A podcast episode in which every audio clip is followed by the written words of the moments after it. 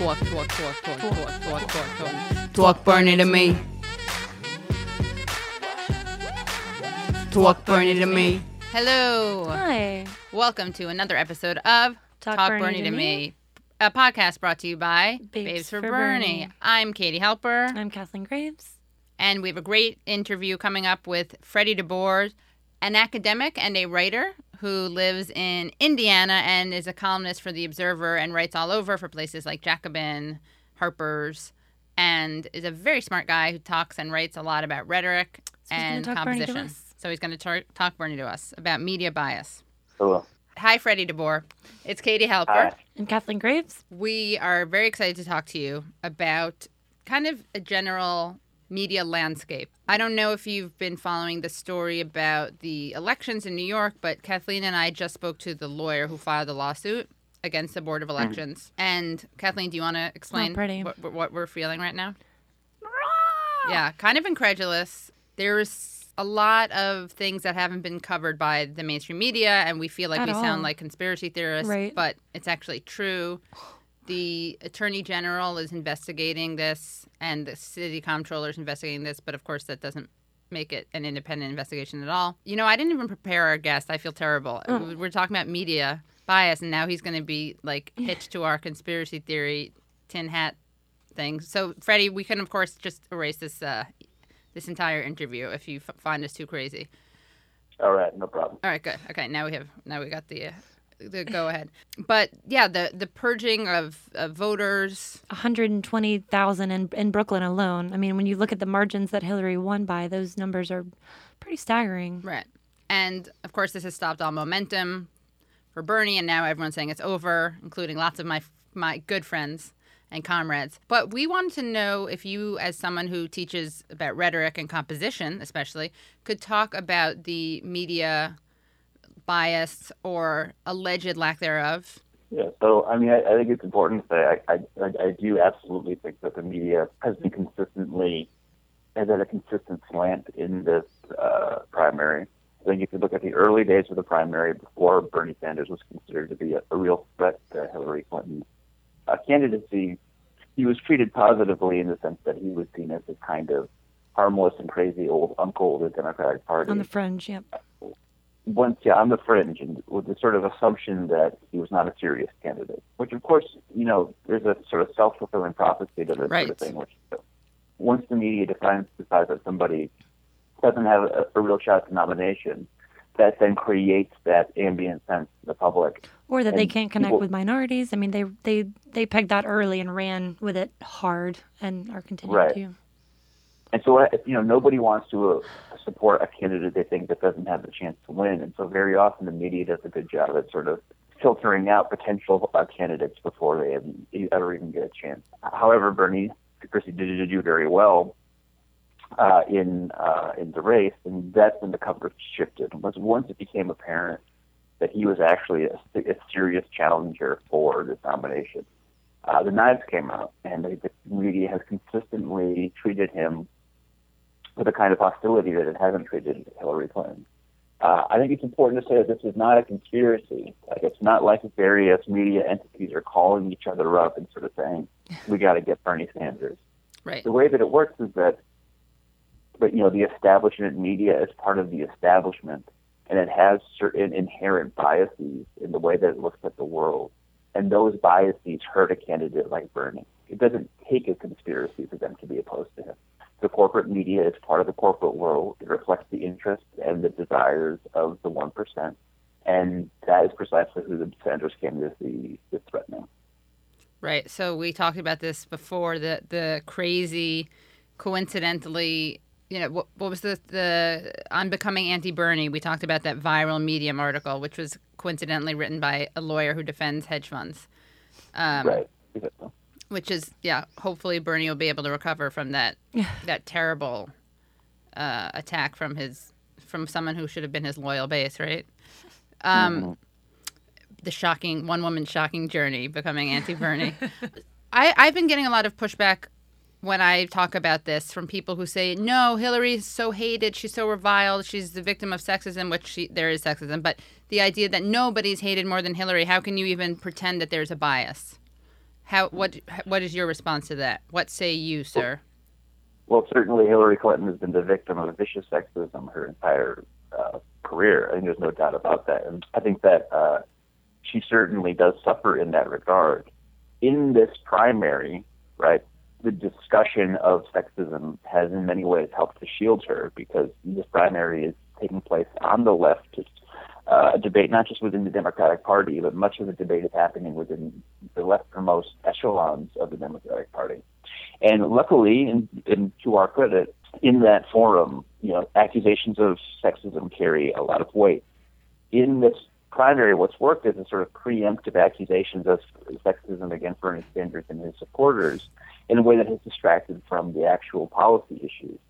And anytime you distract from the policy issues with Hillary Clinton, you're doing her a favor because Yep. she has so much negative baggage, right? uh, if we're if we're having a discussion about bros and sexism, then we're not discussing her support for the Iraq War.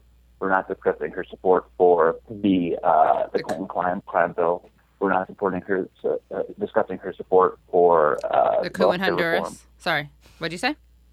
Right. Or So- welfare so we're not, reform, you right? know, all these issues that we end up focusing on the things that uh, distract from her actual record, which which helps her because her record, I'm, I'm sorry to say, is simply not very progressive. Now, when you say that, are you aware that you just came out as a misogynist?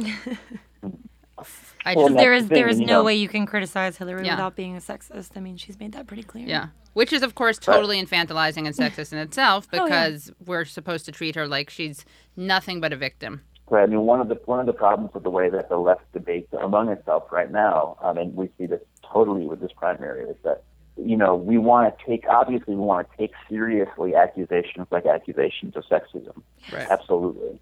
But the the problem is is that a lot of people the way that they take these things seriously is they act like you have to presume that any individual accusation is credible even when it's not Right. that ends that ends up being just a not like not a serious way to approach the world and not a real way to solve sexism. Right. I mean, they're In a situation like this, right, it means that when one person says that you're sexist for opposing Hillary Clinton, that carries weight even if it's ridiculous on its face. Right. I mean, I, I think that there are probably lots of Nazis or neo Nazis or KKK people out there who are offended by the claim that the Holocaust happened, right? Right. But we probably don't grant that a lot of. And I'm not saying, look, I am a feminist. I feel like I, I hate that I have to make this disclaimer all the time, but I I do. I'm a feminist. There is sexism. I think that um, the Paul Song thing, which I kind of can't get over, I'm just obsessed with it. That was a great example of how people totally And the willing misrepresentation of you ca- facts. You, can't and, look at what he wrote and what he said. I was and there, attribute. We, and he's absolutely not talking about Hillary Clinton. He, you look at the parallel structure. He's talking about Congress. president, and then Congress, then president, and then Congress. It, which is why, by the way, P.S. People keep covering it and writing that he made comments about a corporate whore. He called Hillary a hip, uh, corporate Democratic whore. It's whores plural. plural. They leave off the S, leave off the last S for savings. No, they leave off the S because they know that grammatically speaking, syntactically speaking, you can't call one person a whores. Right. Just a little PSA about Right. grammar. Yeah. Exactly. That's a good example. Um, but do you ha- do you have any other examples of? And again, yeah, it's very have to establish there is sexism, and there's also that it does not mean that I need to support someone's policies, and also that doesn't mean that every time sexism is alleged that it's there. Well, she's the in this in in the instances now. It's the girl that cried wolf. Yeah, I mean, I, I hate mean, to it say re- that, but we gotta, you know, we would be remiss if we didn't say that. You don't have to say that, Freddie, though, because you're a dude, so it may harm us. I'm not going to say anything Okay, on that uh, on that level. I'll just uh, I'll nod along quietly. Yeah. Okay. No one heard that. We're cool. Um, can you think of any examples of the of kind of an apparent media bias? Sure. Well, if you look at the Washington Post, um, it's one of the biggest newspapers in the in the world, and they have just run an insane volume of pieces that are meant to sort of chip away at Bernie Sanders and his campaign. They're very frequently sort of pitched in this, oh, we're doing objective data journalism kind of thing. But really, when you look at them, what they are is they're designed to sort of make his worldview seem ridiculous.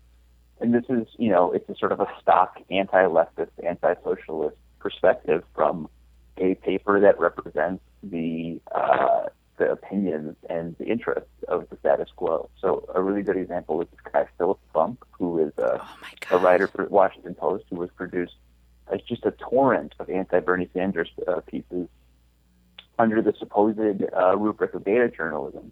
To take a really shameless example, he recently ran a piece um, that said uh, the headline was something like Bernie Sanders uh, claims that the average donor to his campaign uh, pays tw- only $27, but his own numbers contradict that, which suggests, you know, so part of the Bernie narrative is that, you know, he uh, which is true, is that he's being advanced by a lot of people making small donations instead of large donations from corporate interests.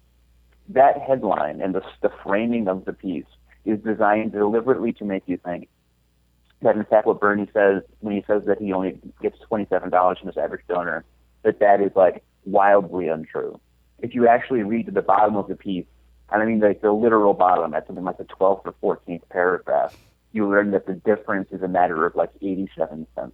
Oh my so, God. But Freddie, by the time we're having this discussion, it could be right. 90 cents. Right, that's, that's true.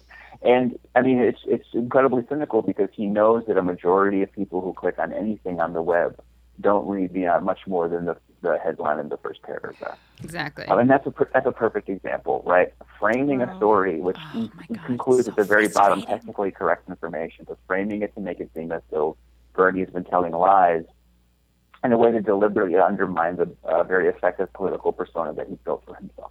Right. Now, how, and then of course he writes this like self pitying piece about a bunch of people are mad at me or something on the internet. Well, that's, that's one of the things that happens you know, the most often in this campaign, which is that um, people in the media will do things to deliberately antagonize Bernie Sanders supporters. When those supporters get antagonized, when they react in a natural and human way to um, that antagonism, the media then turns around and says that they have a harassment problem. Yeah. So the the, web, the website 538 is a perfect example of this. 538 is uh you know the data journalism is the the, the Nate Silver um, website, and their uh, writers have been incredibly hostile, very directly and explicitly hostile to Bernie Sanders and his supporters.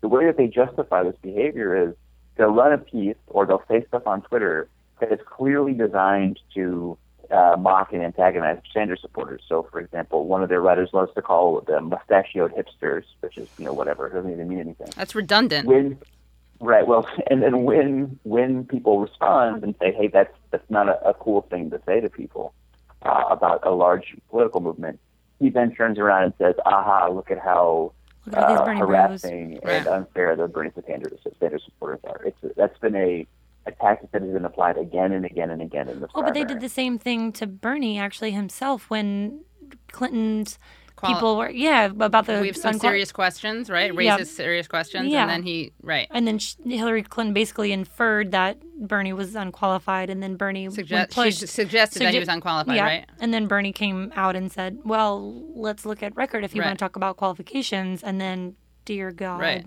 the fury that right. rained down right oh my God that was such a, a trap yeah, that's, they've been baiting yeah, him yeah. and and I can't believe he got it this went that far, went that long without. I mean, mm-hmm. I would have gone crazy.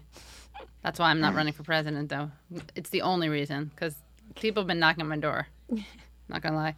Um, what else? Any other questions, Kathleen? That did you want to say anything about the the fact oh. that they're paying? Oh yeah, this correct the record story. So David Brock, super PAC that is now paying people. You know, Kathleen and I said, well, they're paying people to uh, to correct misinformation, and uh, mm-hmm. the what we love about Bernie is that his Bernie Bros, his harassers, do it for free.